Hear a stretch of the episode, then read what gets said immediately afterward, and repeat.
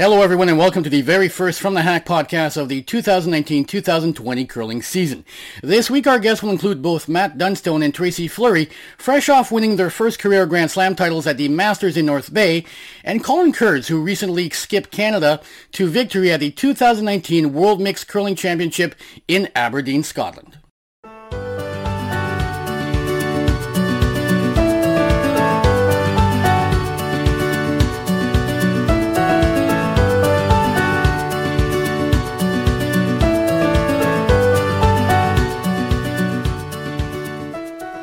Before getting into this week's podcast, I thought I owed all of you an explanation as to why it took until late October for the first episode of the 2019-2020 season.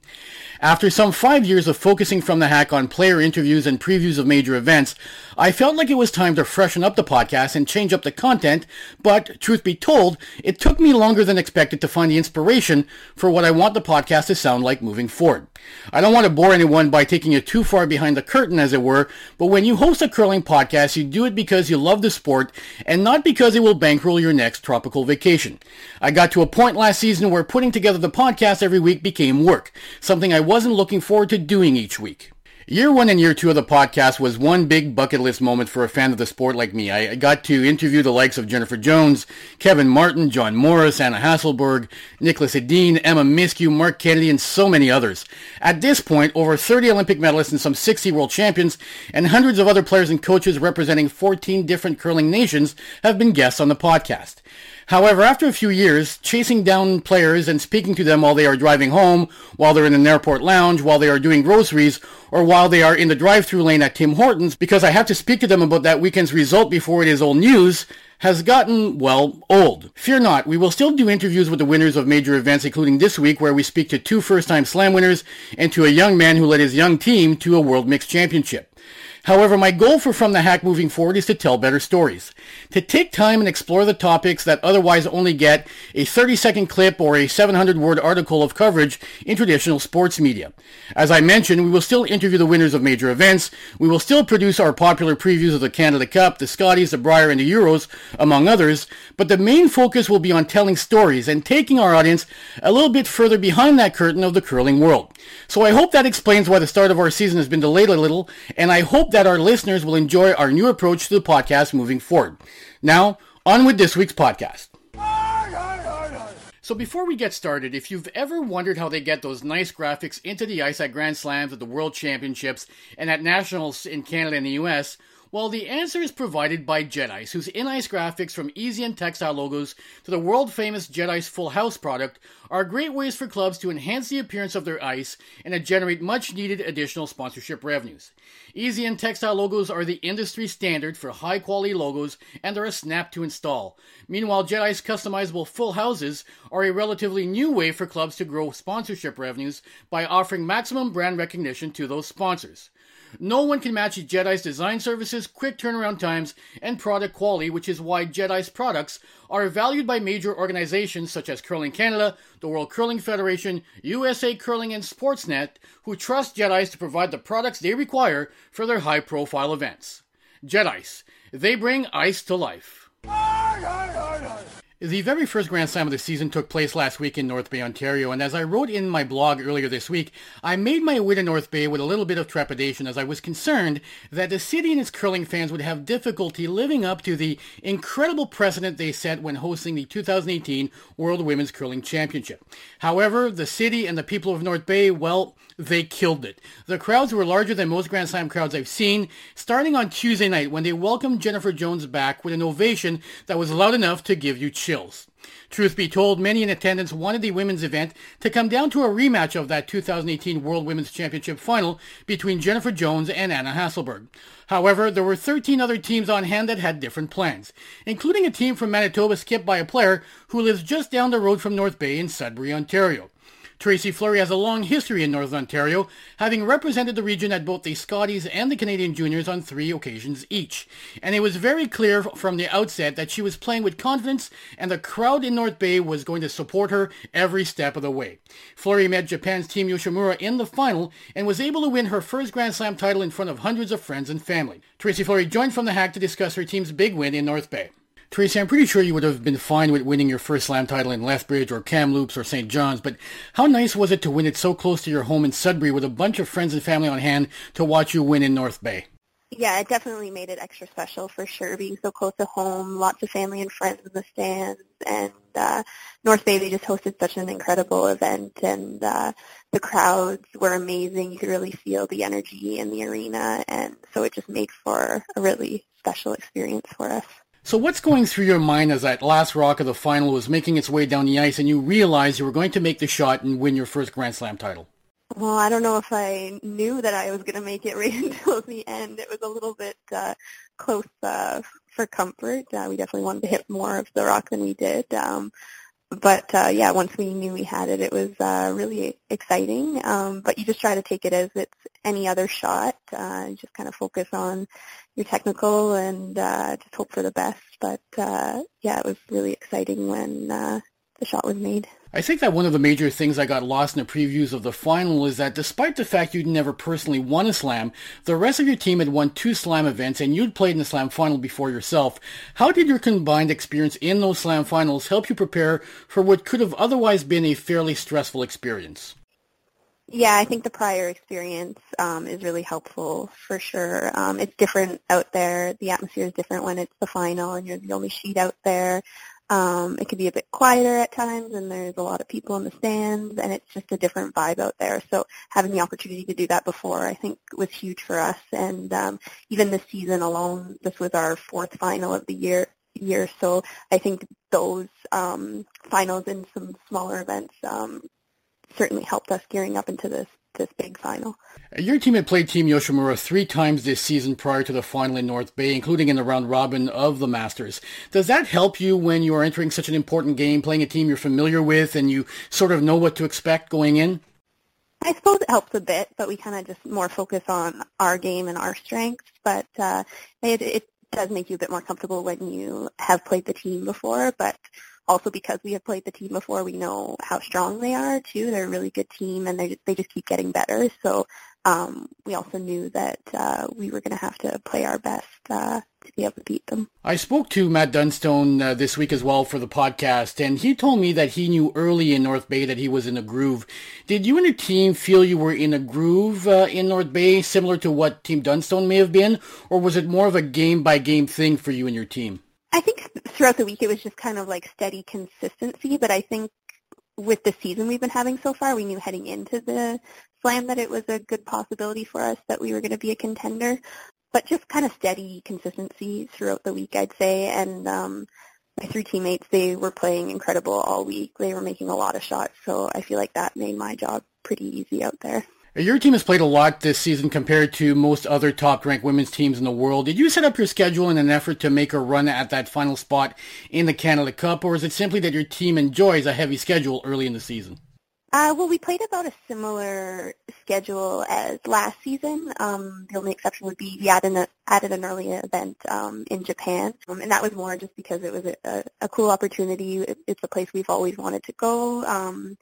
To Japan, so we added that one. But other than that, it's been about a similar schedule to last season. But yes, we don't have our Canada Cup spot yet. We didn't earn it last season, so that was in the back of our minds also that we would need enough points to snag that last spot. While I was in North Bay, Braeden Moskowy of Team Dunstone told me that their team was well aware of the Canada Cup heading into North Bay, and they knew that a semi-final appearance or better would put them in a strong position to earn that final spot. Was your team as conscious of your Canada Cup stand heading into North Bay, or were you more focused on performing well and letting the results take care of the Canada Cup situation? Well, it was a goal of ours to earn a Canada Cup spot, so yeah, we have been thinking about it, but we also didn't want to put too much pressure on us, so we've just kind of been taking it one event at a time. But yeah, the Canada Cup, it's a big event, and a big goal of ours is to qualify for the next trial, so that's a step in that direction. So we're hoping that we can get that last spot. Finally, Tracy, I have to ask you about the other storyline in the final in North Bay, and that is the fact that Selena's husband, Connor, is the coach of Team Yoshimura. I'm guessing you guys had fun with that during the week, but I'm wondering if it got a little bit awkward towards the weekend, especially after you knew you'd be playing against them in the championship final. It was a little bit challenging at times, I'd say. I'm sure especially for Connor and Selena, I don't think it was easy for them facing each other in such an important game. I think the round robin, it was a little bit more laid back, but then once we got to the final, I think it was pretty hard on both of them. The Masters marked the first time that the world's best men's teams made their way to North Bay, and the men certainly did not disappoint. As happens any time the Grand Slam of Curling visits their home region, Team Jacobs were the crowd favorites, but Jacobs lost in the quarterfinal to a team that was on its way to bigger and better things. Team Dunstone are in the second season together, and although well-regarded within the curling community, many believe that they needed to be more consistent to win a Grand Slam event. Well, not only did Team Dunstone find consistency in North Bay, but skip Matt Dunstone put on a shot-making display during the week that most people in attendance will not soon forget. Dunstone defeated 11-time Grand Slam winner Brad Gushue 8-5 in the final, and then joined From the Hack to discuss his emotional win in North Bay. Matt, you've had about 24 hours now to reflect on what was an emotional first Grand Slam win for you this weekend in North Bay. What does the win at the Masters mean, not only for you personally, but for your team moving forward this season? Yeah, I mean, it totally puts us on the map, right? As one of the up-and-coming teams, a team that obviously proven that they can win at the highest level. So it's huge for our confidence, our belief in ourselves that we can go and do exactly what we did. It's just a matter of now we want to kind of take this and how do we turn this into more of a regular, not necessarily winning them all the time because that's simply not possible.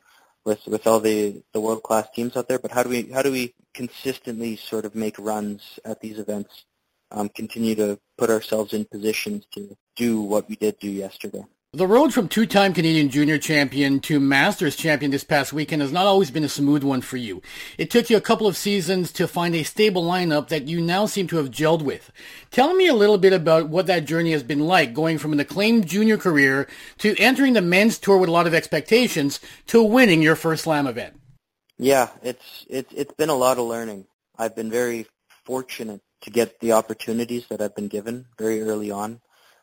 In my men's career, to be able to learn as fast as I have, and I give a lot of credit to Alex, Connor, and Ian, and Steve, and Kirk, and Dallin, kind of the guys I played with just coming out of juniors, like just guys who have been around the men's game, kind of been there, done that, played in big games, won big games, lost big games, just kind of ran the business side of everything. I give a lot of credit to them. And I'm very thankful for that. It definitely helped the learning process probably move a little bit quicker than it has for a lot of juniors coming out of, or a lot of juniors now in the men's and women's ranks. So it's just the constant learning and being put in position of opportunity that maybe that a lot of younger 20-year-old kids don't really get coming right out of juniors. To be fair, your season started relatively slowly, but I've heard through the grapevine that you had started finding your groove at the Canadiens Classic in Portage, your last event before the Slam North Bay, before that event was cancelled. Was it something technical that you figured out in Portage, or was it simply a case of you finding your groove, getting comfortable in the hack, and comfortable with the way you were releasing the rock? We were quite disappointed when everything went down with Portage because we were feeling real good about our game. It was kind of that same vibe where we thought we were going to make a big run at Portage, and obviously the storm hit. But, you know, a lot of it, I think, was just going back to technical. Just kind of got away from that.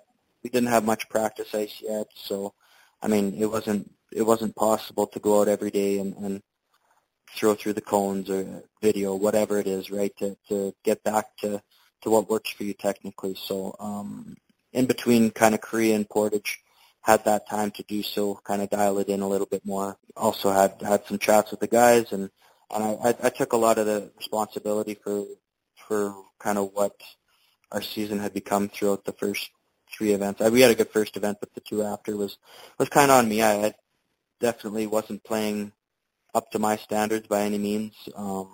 So I kind of took that into this week, took the confidence from the two games in Portage and into this week. I really wanted to show the guys that I'm kind of back and I'm ready to go. And so I think I proved that to them. I was speaking with your third, Braeden Moskowy, after one of your games in North Bay, and he was saying that one of your team's goals this season was to find a consistency that would allow you to take the next big step in your evolution as a team from top 10 in the world to top 5, with consistency being the key at that level, because the big difference between top 5 teams and those ranked lower is typically that the top 5 teams are more consistent. After winning your first slam this weekend, do you feel that your team is edging closer to a point where you will find that consistency to make you a top 5 team? Yeah, it's a step in the right direction for sure. One weekend doesn't define what a team is. So by no means are we thinking that we're a top 3 team in the world now. We know we still got a lot of work to do on that front, because at the end of the day, that is our goal, to be one of, if not the top team in the world. So we're going to take this and we're going to run with it. We're going to enjoy that. And nothing but confidence coming from this, just because it proves to us that it totally is possible, making the run that we did, beating the teams that we did as well. So we still got a lot of work to do, and we're going to chat in a few days here, I'm sure, about what still needs to happen, or how do we get back into this zone that we're in? How do we do this on a more consistent basis? I think that would just be the biggest area for us, because, I mean, across the board, for all 4 of us, we have the shots to compete with any team in the world and have the shots to beat any team in the world. Just like you said, the difference is the consistency. So I think this week we're going to dig deep into that and figure out kind of how and what we got to do to bring this sort of performance out a lot more often. We often hear athletes talking about being in the zone, and it's something that 99.9% of athletes can't really relate to because we never experience it. You were in the zone all week in North Bay, making highlight-worthy shots in just about each game you played. Tell me what it feels like to find yourself in the zone, and what, if anything, you tried to do to stay in that zone last week.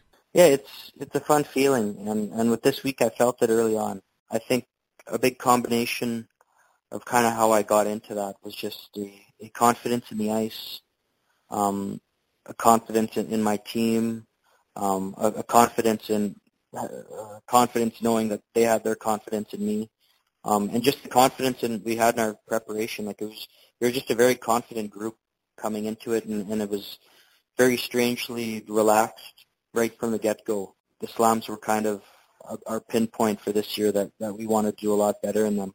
And for our first one, we were over the top relaxed, and once we kind of realized we were in that zone, we were ready to make a run at this. We just made that extra effort to just be sure to stick with our routines. Like, none of us have to do anything different. Just because it's playoff time or whatever, I don't have to do anything extra. Catlin doesn't have to do anything extra. Deuce, Mosky, they all don't have to do anything extra, right? We just gotta stick with that, and it's gonna be what it's gonna be. So we just made that little extra effort once we realized that we had the opportunity to make a run, just the extra effort to stick with what we were doing. And finally, Matt, one of the bonuses of winning the first slam of the season is that it puts you in a good position to earn the final spot in the men's event at the Canada Cup in early December. What would it mean for you and the team to earn that spot in the Canada Cup, especially since the winner will secure a spot in the 2021 Olympic trials? Exactly, and I think we're in the driver's seat for that now, so obviously we've got to go and have a strong next last event here and hopefully lock that spot up. But even just winning this slam, like, if we do make that Canada Cup, I just think for us as a whole, it just gives us that confidence going right into that Canada Cup if we were to slide in, that there's no reason why we couldn't go out there and make a good run at that as well. So I think it just gives us that confidence as well. And that's because the spot's not quite locked up yet. I think we're gonna celebrate this one, enjoy it. But as for goals for this season, we still got a little bit more work to do for that Canada Cup. So come about Wednesday or Thursday this week, I think it's going to be go time again. I had to prepare for Halifax and hopefully bang off the second one in a row. I mean, it's pretty impressive. Brendan won 3 of these in a row last year. Arnold Ashham's passion for curling, along with his natural propensity to explore new ways to better the game, led him to a whole new world of product design. As a result, all Asham Curling Supplies products are designed with the curler in mind. Asham's patented ultralight RDS technology makes it possible to change and customize your slider with any combination of sliding discs. With equal resistance on all sides, the circular design that guarantees a straight slide. These circles have also been designed larger and with stabilizing bars from the outer unit sole to produce the most stable straight sliding shoe the world has ever seen. Go to www.asham.com for Brooms apparel and revolutionary designed footwear. And if you're considering buying new curling shoes, you must consider the rotator sole. It's the sole of the future. Earlier this month, Colin Kurds and his team from the Assiniboine Memorial Curling Club in Winnipeg represented Canada at the 2019 World Mixed Curling Championship in Aberdeen, Scotland. Despite being one of the youngest teams in Scotland, the Canadian squad was not content with simply enjoying the experience. They wanted to bring home some hardware, and boy did they ever. Defeating German curling legend Andy Kapp in the final to win a second consecutive World Mixed title for Canada. Colin Kurds joined From the Hack to discuss his team's impressive victory at the World Mixed Championship. So Colin, I've interviewed numerous curlers that have represented Canada internationally, and each one of them has told me how much pride they felt when they put the maple leaf on their back for the very first time. And I don't believe any member of your team had ever represented Canada before. So tell me, what was it like to put on that maple leaf at the 2019 World Mixed Championship in Aberdeen, Scotland, and then have to go out and defend a title that Mike Anderson and his team had won for Canada last season? You are correct. None of us had ever represented Canada before. We've been to national events, but never had the opportunity to actually wear a maple leaf. So I think if you ask any Canadian curler, that's always the dream, to put on a maple leaf on your back and get to represent your country. So it was definitely something that I'm never going to forget. And it's actually funny because our jackets were a little bit delayed getting to us. So we didn't see what they looked like until the night before we left, and they got delivered to my house, so I pulled them out of the box and I tried them on and I sent the picture to the guys, and they were just super excited to see what they looked like, and they couldn't wait to try them on when we got there. So we got there and we had a couple days to kind of just get used to the time change before we started our practice. And then I think just when we first went into the change room and got ready to go and put them on, and then you come out and you see your other teammates there, and they're wearing their Canada stuff and you're in your stuff, and it's one of those feelings that you're like, wow, this is real and this is fun. So I think that's something that if I ever get the chance to do it again, it'll be just the same, where every time you get to wear something that's with a maple leaf on your back, that's pretty exciting. And I think for all four of us, we were definitely overwhelmed with how excited we were to be representing Canada. Wearing the maple leaf in curling also comes with a lot of expectations and pressure. Yours is a pretty young team, so I'm wondering if you felt any pressure at the World Mix in Aberdeen, or were you mostly there for the experience and let that perspective take over while not worrying too much about the actual results? Yeah, I think there's a little bit of both. I think for sure we were there for the experience. We had a chat before we went and said, kind of no matter how we do, like, just make sure we enjoy it, because it might be something that you never get to do again. But also at the same time, we're four competitive guys and four competitive curlers on and off the ice. It doesn't really matter what we're competing in, we're competitive. So I think we set our own goals, and they were pretty high goals. I knew we really wanted to medal, and that was something that was always in our minds. Before we even left, we wanted to be coming home to Canada with something. And yes, like you said, if you're representing Canada, that is something that has a lot of pressure, because we are known for our curling, and we did just win the year before the gold at the mix there. So there definitely was maybe not pressure, but expectations that people had, and people were wishing us well, and they wanted to see us do well, which was nice. But just as a team, we kind of had our own expectations going into it, that we really wanted to curl well, but at the same time, make sure that we took in the moment and, you know, experienced everything that we could, because like I said, you never know if you're going to be able to get back to that level and represent your country again. So we definitely did both those things. We curled really well, and from start of the week to the end, I couldn't be happier with our performance. And then also we had a lot of fun. We got to meet a lot of teams, and we got to take a lot of pictures and bring a lot of things back with us that we won't forget, and we'll have some keepsakes for sure. So we enjoyed the moment and got a lot of experiences, and it won't be something that we'll ever forget for sure. Many younger curlers may not know Andy Kapp, who was a skip of the German team at the Mixed Worlds, but he's arguably the best men's curler in German history, having won 5 medals at the World Men's Championship. In retrospect, did it help your team that you had to face a tough German team in your first round-robin game, forcing you to be very focused from the very start of the event? It actually was pretty late that they announced who was going to be representing each country, so We didn't really know who was representing who, and then when we saw Andy Kapp's name, I thought that was pretty cool that we were going to get to play him, because I did know who he was, and I didn't know the extent of who he was until I looked it up on Wikipedia there, and you saw a whole list, 14 or something world men's appearances and stuff like that. So that's a really big name in my books, and I mean, if there was ever nerves, it was in the first game, because you want to come out of the gate strong, and when you get a team like that, you don't know how they're going to play, and you don't know how you're going to play in the first game. You haven't really played on the ice too much. You just had practice, and you didn't get any game time play. So when we got into that first game, that was one of the most exciting games I think I've ever played in my curling career, because it was amazingly played by both teams. They did not miss shots, and we were not missing shots, and it went right down to the wire, and it was one of those ones where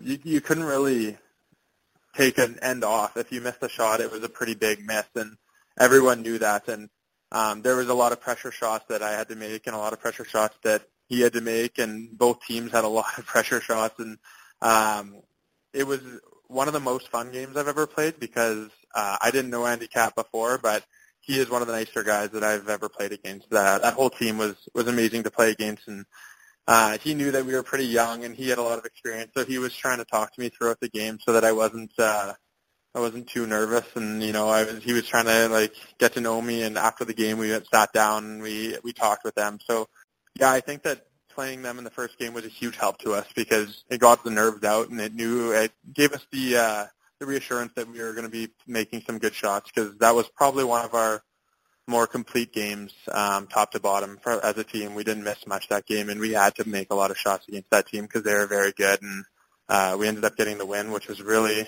really a good start for us, especially with the pool that we were in. There was a couple teams there that are new to curling, which is good to see, but in terms of the skill level, we didn't have to make as many shots. And there wasn't as many pressure situations. So to get that game out of the way and to be able to win that one and play really well was definitely, I think, good for us to be able to take that into the rest of the week and into the playoffs there, and you know, draw on that when we needed to. A bit earlier, you mentioned that you are the skip of a young team. One of the stories to come out of the mixed world was the play of your 17-year-old third, Megan Walter. Tell me a little bit about her play at Worlds and about the week the two of you had as the backhand for Canada. Yeah, for sure. She is very young, and she is very good. So the joke that I've had this question a couple of times, and I keep making the joke that I'm very happy she's on my team, because if she wasn't, I would be cheering her on from back in Canada, because she really is a special curler. She makes a lot of shots, and she plays way, way older than she is. I am pretty young still, and I've done quite a bit in curling, and she's quite a bit younger than me still, and she is very good, and I'm super happy that she was on my team because she made my shots a lot easier, and she was always just like mature on the ice. She was always you know, giving me the confidence that I needed. She was backing me up every time. If I missed a shot, she gave me the, oh, don't worry, you'll get the next one kind of thing, and I thought that was really cool, because she might not be that experience in the sense that she's only 17 and she hasn't had as many life experiences and stuff like that. So she plays way above her age, and as a curler and both as a person, she's definitely very happy that she's on my team, because even as a person and as a curler, she plays way above her age, and she's very mature, and she as a curler so far at the age of 17 has lost a fair bit of finals. And she really beats herself up for that, but I just keep telling herself that she's 17. When I was 17, I don't think I'd won a big game. I don't know if I've even played in a big game at 17, and she's played in many big games, and a couple of them have gone her way and a couple of them haven't, but there's going to be a lot of games that are going to go her way in the future, and she's got a very bright future in curling. So I look forward to watching her and seeing what she can do in both the juniors this year and then for another couple of years, and then in the women's when she ages out of juniors, she's gonna have a bright future in curling. I want to skip forward to the championship final at Worlds now, which was a rematch against Andy Kapp in Germany. You scored three in the fifth end for a 4-1 lead, only to give up 3 points in the very next end, and then you gave up a steal to be down one coming home in the eighth. It would have been easy for a young team like yours to get frazzled after that happened. What did you guys talk about between the seventh and eighth ends to get refocused on the task at hand? Before the seventh and eighth end, we had the sixth end where we gave up the three. Was kind of the point where you could see the nerves start to kick in the team, but I'm not sure. The semifinal, it was the exact same thing. We were sitting pretty good, and then we gave up a 3 and 6 again. So I think in playing seven, we kind of tried to just we knew where we needed to be and what we needed to do to win the game, and we were still in a really good spot. And it would have been a little bit tougher if we had missed a shot and gave up a 3, but Andy made one of the nicer shots I've seen in curling with a nice soft weight. Like, it was a little bit of a run back, like slash double shot. So there wasn't much that we could do to defend against that. He made an amazing shot, so you just give him kudos for that, and then you move on. And we played the seventh end, maybe not quite the way we wanted to, but on my last shot, I had a draw. It was really tough. But I said, you know what, I'm really okay with giving up one because all week we've played really well and we were able to score deuces when we needed them. And as a team playing the eighth end, I knew that if we made 8 shots, we could score 2. So my shot came to rest, and I was a little bit wide. We needed to touch a good chunk of the button, and I didn't get it. But my weight was perfect, so I kind of just reassured him. I said, "You guys, you know what? We're playing well. We just need to keep playing well, and we got 8 more shots. And if we make all 8, I bet you we win the game." So, as a young team, I think we were pretty relaxed with how well we've been playing all week, and we knew that we could just, you know, make 8 more shots. That being said, I think there's still a lot of nerves in the situation. It's a pretty big stage, and we, as a team, we're playing well, but everyone knows curling, and that can change. So we stayed focused, and we played a really good eighth end, and talking about Megan, she made 2 amazing shots in 8 that really set us up for the win. We didn't have too much going, but we had a center guard, and she wrapped one, and then she wrapped another right on top, and kind of set me up for my shots, and I only had to throw one of them because she made her 2 so perfect, and then I put one on top, and didn't really leave Andy with much. So yeah, it was a pretty stressful final because we thought we had a little bit of a breather after we took the 3. And then we gave up a 3 right back, but we were playing good enough curling that we knew that we could still pull through and win the game if we were making our shots. So that's kind of what we focused on doing, and we were able to do that. And finally, Colin, the one question I like to ask players after they win their first World Championship is, what went through your mind when you realized that you had just become a world champion? Honestly, I don't even remember, really. I remember saying to Meg before he threw, he was trying to play an in-off to leave us sitting 1, and I would have had to draw the pin for 2. And I said, if there's any shot that I wanted to play, it would be an outturn draw to the button. So that was what he was going to leave us. So I was pretty confident that I could make it, but Andy went down. He was playing the in-off, and he let it go, and they pounded it pretty much halfway. And then I heard a big whoa. And then when I heard that big whoa, I think I got a little bit of chills because when you hear a whoa like that, you know that something might have went wrong. So they just miscalled the sweep a little bit. The rock fell a little further than they wanted to, and I watched it kind of come down, went in, went off, tapped our rock about 3 inches, but not enough to move us to only be sitting 1. And, I don't really know if I had words at that point. I was just really excited that, one, if I didn't have to, I wasn't going to throw my last one. It was not a sigh of relief, but definitely it was exciting that I knew that we had won the game, and I was just excited to celebrate with the team, and we played so well all week, and to be able to be rewarded with that and to be able to bring back a gold medal to Canada is a really cool experience for us, and it's really something that I never dreamed of being able to do, but it's something that when we arrived at the airport on Friday, and there's a group of people waiting for us, and the Piper, and like that's stuff that we won't ever forget. So in the moment, I'm not sure if there was words or if there was anything really going through my mind except for like wanting to scream and be super excited. But afterwards, it's definitely a memories that I won't forget. I think that whole final, I think I could go shot for shot and kind of relive the whole thing because it's now vivid in my mind. But at the time, it was all blur. And speaking with the team after, it's kind of all the same. We're just couldn't believe that it actually happened, that we were able to play as well as we did, top to bottom, throughout the week. And to go undefeated through an event like that is just, it's really special to us, just to, you know, reaffirm that we played super well, and it was just such a fun event. So I think in total and all, it was just something that we'll never forget, in the experience itself, not even just the win, but being at a world event and getting to experience 40 countries, being there, getting to know a lot of new people and having so much fun with them was definitely a highlight in itself, and being able to win and bring back gold medal to Canada was icing on top. So it was tons of fun, and yeah, definitely memories we'll never forget. And that does it for this episode of the From the Hack podcast. If you haven't done so yet, please follow us on Facebook and on Twitter for all our latest curling content. I'm Frank Rock, and this is From the Hack.